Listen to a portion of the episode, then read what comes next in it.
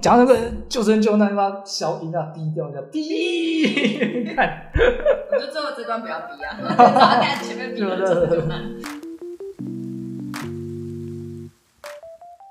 Hello，大家好，欢迎回到水面休息时间，我是 DZ，哎，我是小凯。老板为什么要叫水面休息时间？没有，因为我觉得潜水就很有很多面向嘛。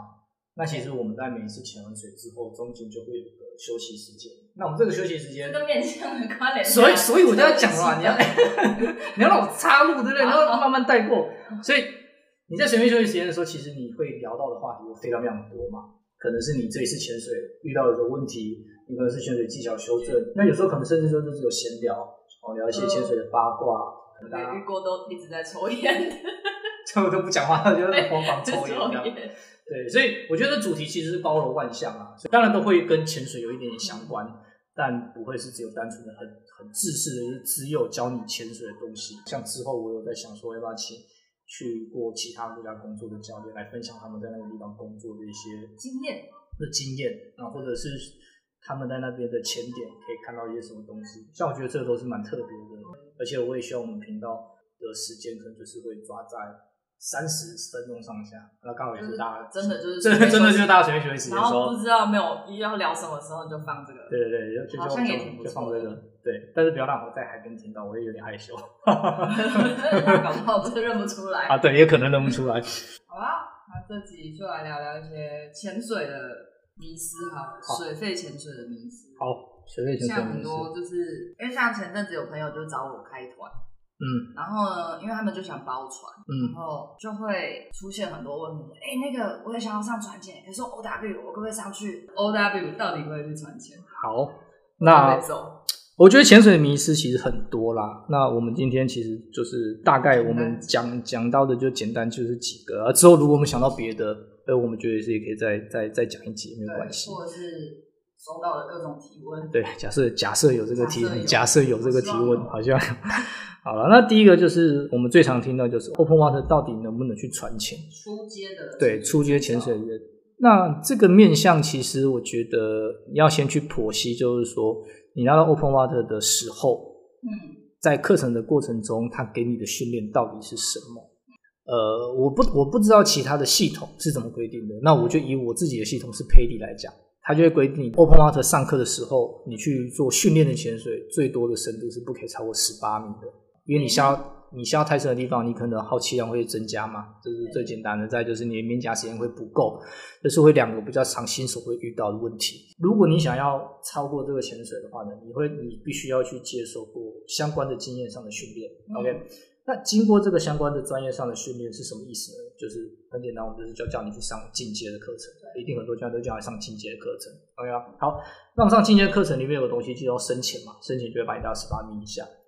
好。你拿到深潜这证照之后呢，因为 PADI 还是有国外的系统，所以国外的系统对证照跟一些责任上归属，它其实有蛮明确的划分的界限的，明白吗？像我之前在泰国工作，在传输的工作的时候，我在传输那么出去，也就是说四天五天，那我们在这三到五天这个潜水过程中，它每一潜的深度一定都会很深，都会接近就是三十米。嗯，但是我就会发现有些国家的人，哦，尤其是美国，哦，美国来的潜水员，他就跟你说，他潜三五十只了。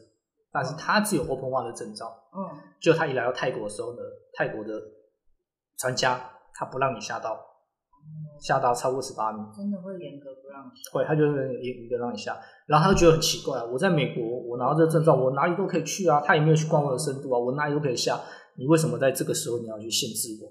然后后来因为我们那时候的那个总那个我们那时候经理是一个美国人，然后他说他知道，他说美国就是这样，但是因为这个东西是保险的问题，对。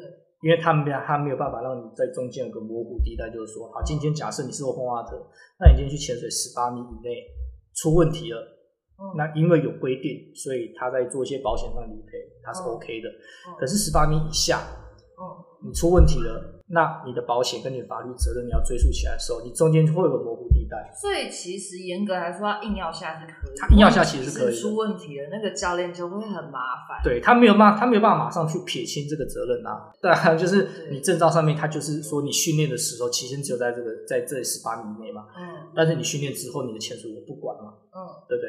所以你今天才会说去拿，为什么大家要去拿一个进阶嘛？你要去拿一个 AOW，因为里面的深潜就是保障了这个教练，说今天带你去潜水，你出问题了，你的保险赔不赔不关我的事。保障之后，对你这对，那其实不是保障你学生，其实是保障教练的的责任，所以这个是蛮重要的。某种程度上，就是他硬要下可以，只是负责带你的人那个人压力可能就很大。对。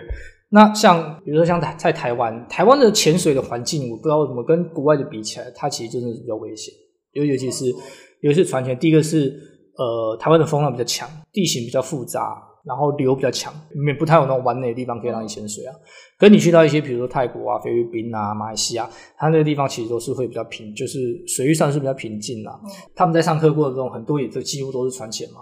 那你说，如果 Open Water 是不能船潜的，那为什么在那些在国外上课的人，他在没有拿到证照前，他是用船潜的方法上课？要看水域。对啊，对啊，船潜、岸潜，它只是一个方法。那如果有些人，他真的就是很想、很想、很想船潜，然后死不想要考 AOR，那你就要觉得他应该具备什么样的能力？那第一个当然就是教练不需要这么照顾你啊。我所谓教练这么不需要这么照顾你的意思，就是说，哎，你至少可以好好的处理你的问题，不是说今天你遇到很为难的情况的时候教练不理你，不是这样，就是至少你的中心福利是要 OK 的。我至少下去到二十几，对你不要下自己掉队了，你要记得自己按抽。对，就中心福利要会控制嘛。然后在那边又我教练打一 然后就比如说比较就是可能呃有办法去做安全停留，至少悬浮或什么的。所以这一样就是你要跟带团的那个教练确实有磨合嘛。至少一千两千的磨合这样子，所以在 Open Water 的部分，我会比较建议就是说，一开始大家在可能二十前之内，还是去认教练比较好啦。认教练就是可能这二十几前就是统一就是跟着这个教练。如果今天这个教练他想要开团去某个地方，他想要去做船潜，他才知道你的状况在哪里，他才有办法决定他要不要把你带到船上去做船潜。对，对。那当然，像我自己的考量，我会去看我的学生。如果今天都是我自己带的学生。如果 open water 全部都 open water，那我可能选择的前点可能就是十八米上下。那如果是哎进阶的比较多 open water，我觉得这个人的程度是可以的，我不太需要特别担心他的时候，那我可能就会把他带到十八米以下。但我在上课就是下水之前，我还是会有讲一些前提，比如说他可能要靠我比较近。会跟某个能力比较好的前半尽量的的学生，同样是是放在一起，我觉得这个都是有弹性，对那种弹性的。所以你说 Open Water 是不是真的不能够去船潜？我觉得这这没有一定嘛。潜水它就是没有一个对错，你下得去上得来，能够安全的结束这样潜水都是好的。对，其实我觉得那个都是好的潜水。那会做这个规范，其实大部分的是，其实我们讲实际上就是商业的考量嘛。我就是要在推销你去做进阶的课程，对。可是最好的方法其实也是这样啦，就是一劳永逸啦。与其你每一次去潜水都要被人家问，对，你然后然后那这很累啊，那你不如就是就上个课，那你毕竟你还是会学到东西啊，也没有必要省啊。如果你连这些钱都要省，那你不如就不要来潜水了，就这样就这样，就就就别就不要来，就对，你就就就不要来就不要来潜水啦。对啊对啊，大家当然是可以去有个性价比嘛，但不需要过头啦，我觉得。好，再来潜水迷思二，小班制，小班制，小班制，好，小小班制，我就可以安心去吗？我就可以变得厉害吗？哎、欸，小班制，我之前其实是有在我的 FB 上面有发文过吧，因为招不到大班吧？对，招不到大班，然后我就被下面就是有些教练，我当然不知道他们是同赞同我还是就是考试我，然后消遣我一下。可是我真的就是觉得你不能拿小班制有它的好处，但它不是品质保证的借口。哎，不是借口，应该说它不是品质，品质的保证的那个保证，对，它不是品质的保证，对，就不是真的，它并不是品质的保证，因为小班制其实你会变成遇到就是说，那你这个教练他永远都只能接到两个学生，嗯，对对，小班制大部分的一到二到一到三嘛，好，你就只能接到这个学生，那你是因为你只能接一，你只能接两到三个。还是你可以接更多，但是你只愿意接两到三个，这是不一样的。对啊，这这是这个情况就不同啦。你接能力所及，然后做的选择，也是能力无法，你只能这样做选择。对，所以其实教练其实虽然说啦，虽然我觉得教练现在生产是蛮快的，可是真的有经验的，能够独立上手做很多事情的教练，其实并没有真的那么多。那现在潜水游是算是一个比较流行的一个休闲活动，在某些潜水店。他如果今天他想要想要招很多人，但是他招了人进来，他没有那么多教练的时候，他可能旁边配的那个就是其实就是主教，或者是他就是一个新教练，他根本还没有办法有能力独立教课。对，那他带他这个教练呢，基本上他也还是一到十的吧。我觉得他只是一个行销的一个方法啦。那我觉得好处也是他能，他至少可以确保哦，一个一个有，如果是真的是一个比较有。照着标准来的教的的前店的话，那他可能真的配给你就是教练，那这个教练他就是一带带一到两个的话，我觉得这是一个好，对，就是这是一个好事，但它并不能成为一个品质上面的保证。像我以前在国外上班，那我那时候在上课的过程中，其实我接触到的学生大部分都是大陆人，那。我们在发薪水，我们其实是算人头的，一个人头 Open Water 它就是几天啊，他就是给你多少钱。所以假设我今天四天，我只接了一个学生，我就只有领这个钱。我如果接四个学生，当然这个份钱就是四倍嘛。那我们那边那个地方，它的明文规定就是，你的只要你的客人是讲中文的，他就只能接四个；你讲英文的就可以接六个。为什么？因为外国人水性好啊。啊，就是我自己下去教的时候，其实我也发现六个哪个省份的最差，不好说，都很差。没有啦，靠靠内陆的，靠内陆的比较比较比较差，就不靠海的比较差。没看过海的。对，那年纪轻的比较好，就比较好，年纪大的也比较也比较比较好。对啊，那外国人水性都那么好吗？我自己教的外国人真的都很好。你就是一个人就是打六个，就是一一打六，你都觉得超简单，就非常非常轻松。就是你觉得他们就是。怎么说很轻松？他们就是下去动作做完，然后啪就就好了。对啊，就是一个口令一个动作，他们就不会有太多的动作。即便他在某些上面，就是他潜水的时候是很，他潜水的时候可能就是会靠他的游泳的水性蛮力去做这件事情。有可能我在潜水的时候，我不太喜欢学生就是乱动啊，比如说我要我要游去哪里挥手或什么，他可能会有这些问题。但至少他可以做到，他只能想办法在水中控制他自己。嗯，可是讲中文的就不行。对，我讲中文的可能就是泛指什么香港啊、台湾啊、大陆啊什么的，好不好？反正其实我还泛指还是在大陆人比较多，因为真的水性就很差了，真的水性就很差，所以就是很难教。对，所以呃，我教到现在，其实我回台湾，我也没有特别会去限制我的潜水的人数，但我觉得以我来看，以我自己在教，我觉得三个是最刚好的人数比例，其实三个是最刚好，四个是蛮紧绷的，五个以上基基本上我就还是期望会有一个助教，对。而且一代三总是会有一个，就是水性特别差。对啦，就有些人还是啊。但我回台湾之后，我其实我发现台湾的水性普遍还是偏好啦。还不错啊，只是就是你知道，就一代二的时候，通常都是两个都差不多，到三个就会总是有一个不知道是不是被拖过来的。就是他也不明所以，就会觉得哎，我好像是路上没早餐，然后朋友不知道说哎，走到学潜水，然后就哦好上车这样。对对对，就就不知道他自己到底在干嘛。嗯，可是像这种在国外一带六，就真的会花超级多时间去上课？我跟你讲，我也不会。我之前有遇到一个教练，哦，那个真的，我真的是吓到，你知道吗？他那时候是带几个啊？十二还十六个教练，十二还十六个学生，一个德国人。然后因为他还讲英文，然后我们用英文沟通，所以那时候我的身份其实有点比较像是助手，我并没有主教任何事情，所以他是一个人去控制所有的学生，他花的时间就是跟我们在一般教四个人的时间是一模一样的。为什么？整组他整整组的那个规模什么的，我觉得，God，我那时候真的超厉害。我那时候跟他一起上课，我真的觉得他超强。所以他的整个潜水的组织安排或什么，可能对现在的我来说，我不喜欢。呃，某些地方是我觉得可以更好，可是，在这样的人数安排下，他只只能做这样子，而且是是非常非常有组织的。时间上也是一样啊，他就是给你四天嘛，第一天就是看影片，第二天上评级，第三、第四天就是下开放嘛，两次开放都出出就是就是坐船出海嘛，所以时间上是一定的，是是固定的。那你你这人数，他就是他也没有到压到最后是很急迫的。平静水域结束啊，像我们就会很害怕，因为中国很多学生不会游泳，嗯、所以你可能要让他就是有那个游泳考试嘛，你要漂浮嘛，你要去让他做浮潜技巧，然后可能就是徒手好像去游四百还多什么，我忘记了。然后讲完，你知道吗？他他就是讲完之后，他最后啊，他要做游泳考试。他说游泳考试，就跟所有学生讲说，待会从这海滩，嗯下去之后呢，游到那边，然后停十分钟再游回来，因为十分钟是踩不到地的，那是标标准之一嘛。十分钟踩不到地，然后再游回来，然后他就去酒吧拿啤酒，边 就在沙滩上边喝酒，然后就边看他们这样子。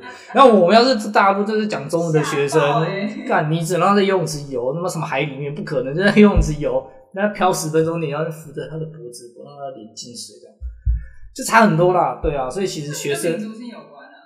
那可是外国人就是这样啊，的就外国人都是这样，因为他们就真的很喜欢玩水啊。对啊，然后他们就真的很喜欢玩水啊。所以并所以并不会因为说今天人数变得太多，所以第一个是当然学生的程度是要好的嘛，是是不需要我们太担心。那第二个就是你的教练到底有没有经验能够操纵这么大一把？嗯，对啊，所以这个变成他是不是上课需要拿大声公？题外话，不用，但那个教练蛮屌的，那个教练是每一次潜完水之后他就抽烟，他只要从海里，他只要从深水区起来。他就抽烟，而且在水面上直接抽。他就是有在那个游泳池，有没有？他游泳池，然后他就把他烟跟他的那个打火机就放在游泳池旁边，然后大家一起来先抽烟，然后再开始讲解一下。超屌，那个教练，对吧？可是因为我们以前在国，我以前在国外，我们遇到的班级的人数就是太，就是很多，对，所以导致就是某些，我觉得我现在看到某些潜水店的教练，嗯，他们会害怕带超过两个以上的客人，他们会没有办法去 handle 这件事情。对，那你要说他的教练的，就当我们不是去批评说这个教练程度，只是他可能没有遇过，你还就是，但是你至少你要试着去做这些事情。前面一定会有个阵痛期，你会觉得干怎么都学生没有办法顾好或什么的。可是你久了之后，哎、欸，你今天再回来带两个，就会觉得哦，两个好简单啊。对，你才有办法去跟他说哦，我小班制是真的很有品质的，因为我的能力其实是可以带到很多的，所以。他就变成说，大家其实也真的不不被不需要去说，哎、欸，你们是个小班制的啊、哦，我今天带人数多少？那当然人数比那么多到可能六到八，那个就很夸张嘛。六到八，我觉得真的要考量的点是，你可不可以在学校待那么久？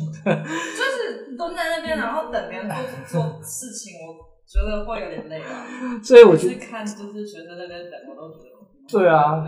所以你让人数不要过多嘛，多到一个很夸张嘛。啊，你如果如果你不是多到一个很夸张的人数的话，其实我觉得人数比例真的没有大小那么重要。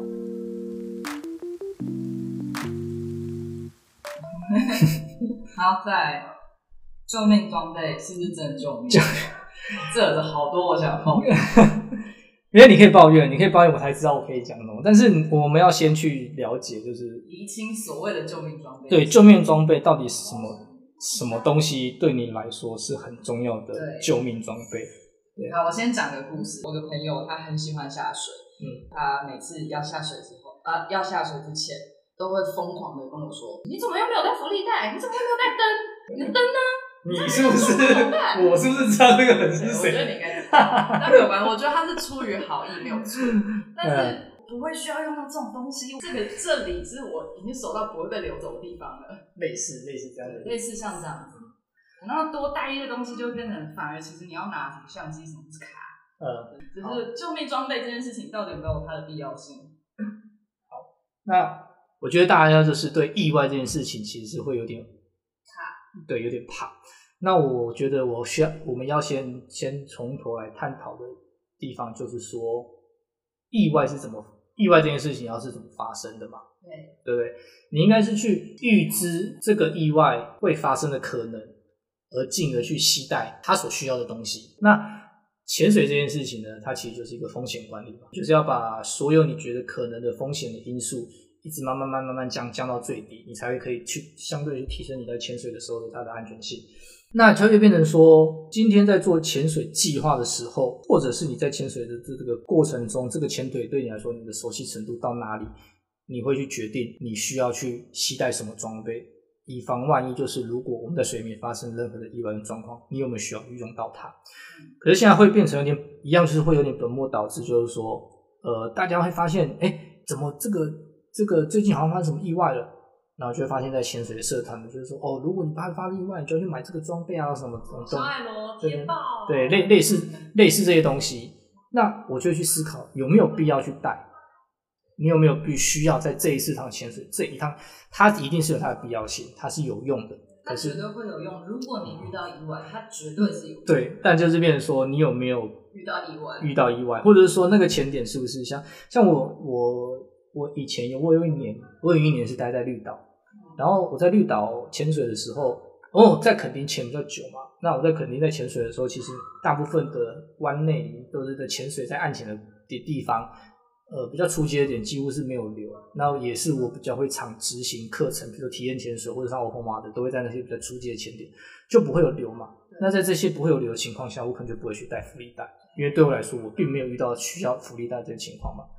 可是我刚去绿岛的时候，绿岛的那个前点石朗啊，石朗那个地方其实会起流的，而且那个流其实不小，所以有时候我们在带体验潜水的时候，像肯定是一带二嘛，但绿岛就只有一带一。它一带一的大部分，我觉得主要最主要原因是，如果你让每个人都带一带二，如果真的起流了，你会没有办法带的课了，所以它就是是规定你限定在一带一嘛。OK，所以我那时候刚去绿岛的时候。我只要下十浪，我就一定会带浮力袋，因为我不知道它起流的时候我会被飘到哪里去，我不确定我的脚力有没有办法让我提回来。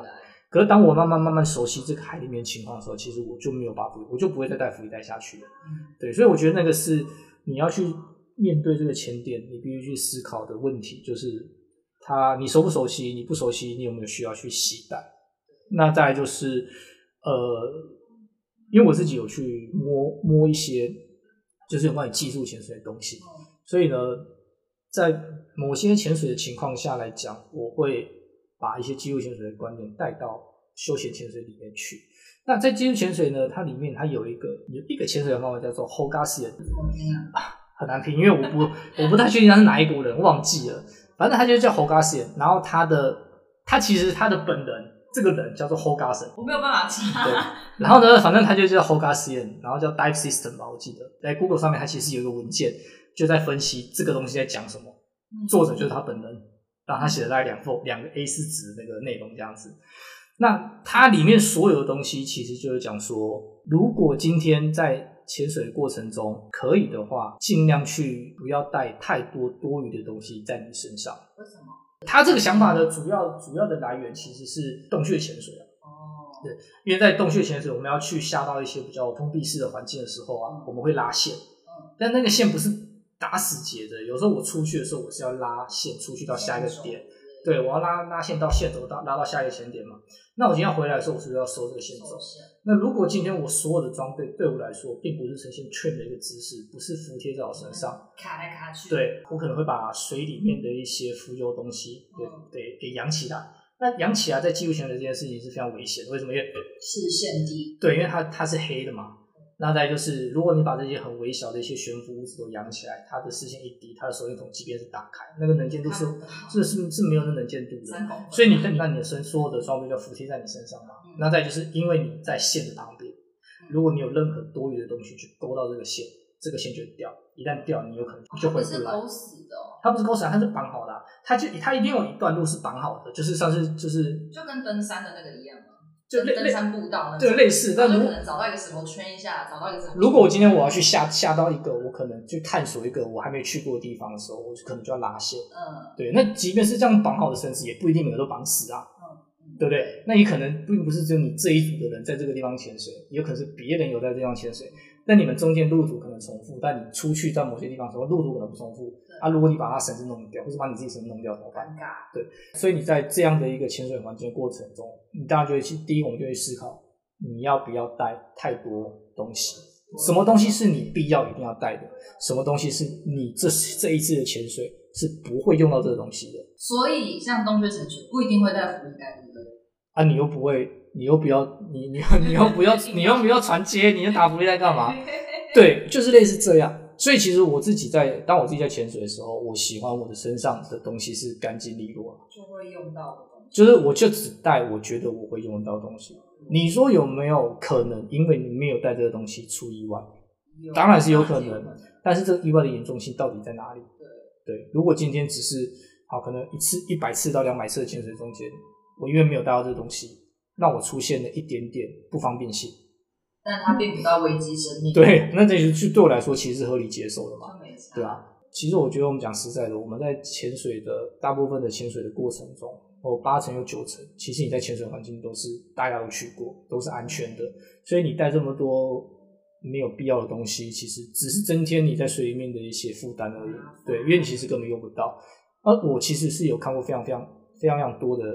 讲教练嘛，好讲教练跟潜水员，他们就会在身上带一些他个人用不到的东西。对，像比如说我自己个人最讨厌的东西就是叮叮棒，就是碳棒。就我玩，叮叮棒很好用。我觉得我零零啦。我唯一看到有人用棒子一次，是他拿去戳海蛇。他是我不知道。这一定一定一定会，一定是应该说一定是会这样子的啦。那带冰冰棒比较讨厌，还是身上带了二十只手电筒的教练比较讨厌？他如果能带二十只手电筒，我只是我会先佩服他。他真的带二十只？他可能就是很有钱之类的吧。真的很厉害。叮叮棒、碳棒的用意在哪里？戳生物嘛。可是你在海里面本来就不能去碰海底生物嘛，你为什么要戳？对啊，因为多带一个东西，多带还有一些风险。我有很多个福利袋，都是我还没有用过它，它就飞走了。那这是遗失的风险，好不好？这只是单纯遗失的风险。我觉得不要带。或者是最常你遇到就是，像我是没办法不带嘛，我就没办法，我就一定要带福利袋。如果船潜，船的一定要带。对啊，我就要敲下去的时候，浮力袋的线掉下去了。哦，就感啊，对，然后那个浮力袋就没有用处了。对，太多了，太多的潜水员都这样子，然后我就说了，就等你收线嘛。对啊，然后就你就会觉得就就很尴尬，所以你还是有好的方法去把它收好，这当然是救命的东西。但有没有真的你每次下去都要带到一些哩哩扣扣，你自己觉得你用不到的东西？我觉得这就牵扯到收纳技巧。我觉得多就是带救命的东西真的没有不好，但是前提是它不会造成问题。对啊，所以真的啦，每次都不要带碳棒，好不好？那零零棒也很吵，对吧？最浪费钱的东西。我在水里面最常捡到的东西就是碳棒。超长，对，只要有学生跟我说，教练，我想要碳棒，我说等我下次捡到，我就送一支给你，好不好？不要去买。然后像我在国，因为国外有那种碳棒，然后之前那个有一个有一组客人是俄罗斯的，然后他们在水里打架吗？没有没有没有，俄罗斯人他们的碳棒是拿一个螺丝起子。然后他把他把前面削平啊，那个等灰布把它缠起来，那就他碳棒了。然后他说：“哎、欸，大家都就每次只要学生说买碳棒，我说我就送你一只超长螺丝起子，对不对？那一只才才几一百块不到吧？对啊，掉了你也不会心痛。我我其实我自己的话就是拿一个那个扣环。那其实我在潜水过程中，我对如果要叫的，我就拿我的单头扣去手放在后面敲气瓶。”如果遇到什么地方，我想要停下来，我的单头扣也可以让我稍微浮在石头上面，也不会去破坏海里面的生物。它单头扣一个一百多块，对，它也不会断，它也不会不见，所以我觉得那个就是一个很好的东西。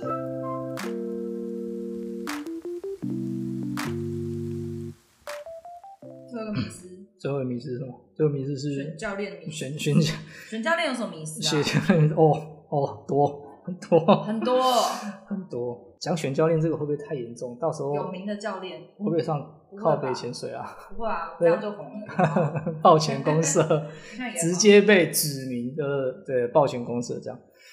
选教练的迷失哦，长得好看。我觉得选教练迷失吗？对，因为有些人会专门找照片好看，对，照片好看，以为他很厉害。但其实会拍照跟会教会教是两回事。好了，如果真的要讲迷失的话，其实就是呃，第一个迷失，我觉得就是并不是老的教练，就是好的教练，对吗？不要不要用不要用教练的外貌，然后来去判断这个教练有没有经验，因为这个是完全完全不足的。他有可能就只是拿证的，反正每年缴钱，他的教练证一直在。对对，像我之前在一样是在国外上，一样是在国外嘛。那我自己当教练的时候，大部分的东西，很多东西其实是在国外学到的。嗯、那我在我并没有真的有刚开始并没有在台湾有任何教学的一些经验，所以对每一个我看到的教练，只要年纪稍微大一点的，我就觉得哇，那他们真的是对，就是尊敬，是前辈这样子。可是有时候你一下去的时候看，然后你在水面就直接摇头，就觉得，而且这个做法并不是说，呃，你的做法也有效，我的做法也有效，只是我们的方法不太一样，对吗？而是他的方法就是没有效，而且又危险。所以就会变成说，这些教练他可能并不是这么的有教学的能力这件事情。有可能他就是靠着经验上来的，所以他的经验怎么样，他就教你。对，因为像以前以前人在潜水的时候，就是一样是比较传统的那种啊，就怎么样怎么样你就会啦，你为什么要有没有起来什么之类，就是那种打骂教练，他强迫你去学习这个东西，就没有去理解他学这个动作对需要的时候是什么时候。我就可以合理的理解，就是一些比较年。年资比较长的，对年长的教练，他可能他以前的潜水方法是这样子，被教来是教这样子，所以当他在教学生的时候，他也是用这种方法去教学生，对他还是用这种方法去教学生，所以你跟他聊天去沟通，你大概就会知道这样，但其实还是有很多学生其实会有点被洗脑啦，因为其实我还是知道蛮多的教练他们是话术其实蛮厉害的。那因为这话术利用厉害，他们就会或者说他们的 title，他们的名字他很厉害。我所以名字就是他的他的称号很厉害，什么某某协会理事长，走某某协会总干事，然后是什么什么大队的什么东西。那如果那如果什么潜水教练长，对啊，教练长这种东西算比较好。可是你要你要你要去分呐、啊，你要你我跟你讲啦，就是潜水这样这个行业其实是这样啦、啊，就是你之后会常常听到我讲，就是没有什么东西是钱办不到的，办不到的话就是钱不够多，你只是钱不够多而已，好不好？所以这些称号它是其实都是可以用买的，对吗？他能他有没有真的是实际上有没有这个能力，其实真的很难讲。对，所以并不是一个人的年资越好，他的名称越响亮，他就一定是好的教练。就是大家，我觉得要就是要撇脱迷失，你应该要先去找磁场比较合的，这是当然第一个嘛。但是我觉得最重要的是，在某些特殊的专业的潜水领域里面，一定有某些专业的人士。就假设假设我今天就是要选一个 Open Water 的教练，那你甚至可以选一个那种年资两三年，然后这两三年他都一直在教 Open Water 的教练。对，那是这样子其实就 OK 了。对，你不一定要找到什么什么什么什么对什么。大堆的，然后然后什么什么之类的，那他那他们在做这个东西的行业的时候，他们一定有他们的专业性在。嗯。可是当这行业跳脱出来，他可能要做我们这种休休闲潜水的的部分的时候，哎，他可能并不是真的可以教到这么好。嗯。对，因为其实我常常会在游泳池在看到有些有些，就是背上就写什么的啦，然后他们有有，然后什么的啊那种他们在。水里面在上课的时候，我就每一次起来，我都会想去问那个学生说：“哇，你们身体年轻力壮哦，得几次减压冰应该没什么太大的关系。”在冲啊！我就举个例子，我之前就是看到一个，我真的是超级傻眼。就大家都知道，我们水肺潜水完之后是不能自由潜水的嘛？对对，不能自由潜水。OK，好，不管你在多深的地方做水肺，所以在游泳池也是一样。我是看那一组学生，他们就下到可能五米的地方去做动作。嗯。好，下到五米的地方动作 OK 没有问题，但大部分的时候，他们有些动作会出现紧急上升。那紧急上升的状况，可能是学生直接按着冲气钮就上来，就是爆冲的那一种。OK，好，这个动作做完之后哦，没有结束哦，没有结束，那再下去。他们回到水面上之后，把装备脱掉，教练把配重丢到游泳池里面，大概两米左右深度，嗯他叫学生浮潜方法下去。为什么啊？意义何在？我不知道，他可能觉得在比较浅的地方，如果你遇到一个什么意外或者问题，在这个比较浅的时候，因为有时候救生圈它不在海里面，有时候在溪边或者湖里面，所以他可能觉得这个这个这个东西，你也可以去训练学生的浮潜技巧，至少可以确定他可以触底，他可以做出出水这个动作嘛。OK，这都可以合理。那为什么你不放在一开始做？对，你要在学生都已经水费下去了，对对，你都已经带水肺的，然后深水区都已经待完了，然后你回来去做这件事情。可是我可以过了，就是六小时之后，那再见。是哪有吃一整天啊？所以当然我不我不就是对我是休闲潜水的，所以对我的来说，我看到这个情形，我觉得那个那个情形是比较不合理的。保守，我觉得因为系统的关系不是一样吗？这有可能他们以前的教法就是这样啊，嗯、所以他们就是他们就觉得这套教法是没有问题的，所以他带给下面的是这样教法，对吧？就是你的训练方法有很多种，怎么样让学生在一个不会受伤的几率下情况下去安排他的训练方法，我觉得是比较合正常的。可是大部分的时候你会发现，怎么会你怎么会这样安排？那但也没有学生这样。那个感觉就是，那就是政府可能派你下来，你要去上课，他就是长官叫你去上课，然后他就去上课，那可能就甚至都没有什么付钱，是内训的，或者说外包给民间的团体，或者说他们自己可能那个部队里面有人是什么训练官，然后就让他们出来做，你懂吗？他就是他就是没有一个，然后对啊，所以如果今天有人说我是以前是搜救大队，然后什么的，有他们的专业性，但你要先知道他潜水环境到底是怎么样。他有没有办法把现在他所知道的东西去应用在你 Open Water 身上？对，他可能是搜救大队，但是你学的并不是搜救。对，如果他今天就跟你说，他今天就跟你就教你搜救潜水，那也就算了。对，他如果今天就跟你教你 Open Water，以后遇到什么搜救，干我他妈 Open Water，我都还没有去潜，我还都没有体验到海里有多美好，然后你现在跟我说我要去搜救，那请问这个意义在哪里？你懂吗？就是还是要去看你的目的跟目标到底是什么，然后去学。想当搜救潜水会有吗？有有可能会有啊。但你一定是有什么特殊的目的跟需求吗？那你在潜水的过程中，你还是要打底嘛，所以就变成说，哎，你又花的去找一个你觉得好的 open 教练，他不一定要真的非常非常的就是很有经验或者很资深，没有，但至少这个教练他是要有用心。我觉得有用心这一件事情蛮重要。那他有没有用心？其实你在他上课的这个情况下，你是会，其实你是会，对，你是会知道的。对，所以我觉得迷失选教练的迷失，我觉得就是一样嘛，就是多了解，然后尽量去找你觉得那个磁场跟你是合的。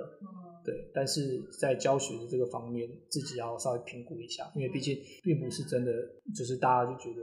就是哇，是什么样的人，就是觉得很厉害，没有一定，真的没有一定，所有人都是那样去接触到，然后有聊天了解过，你才会知道他到底跟你是是不是合拍的。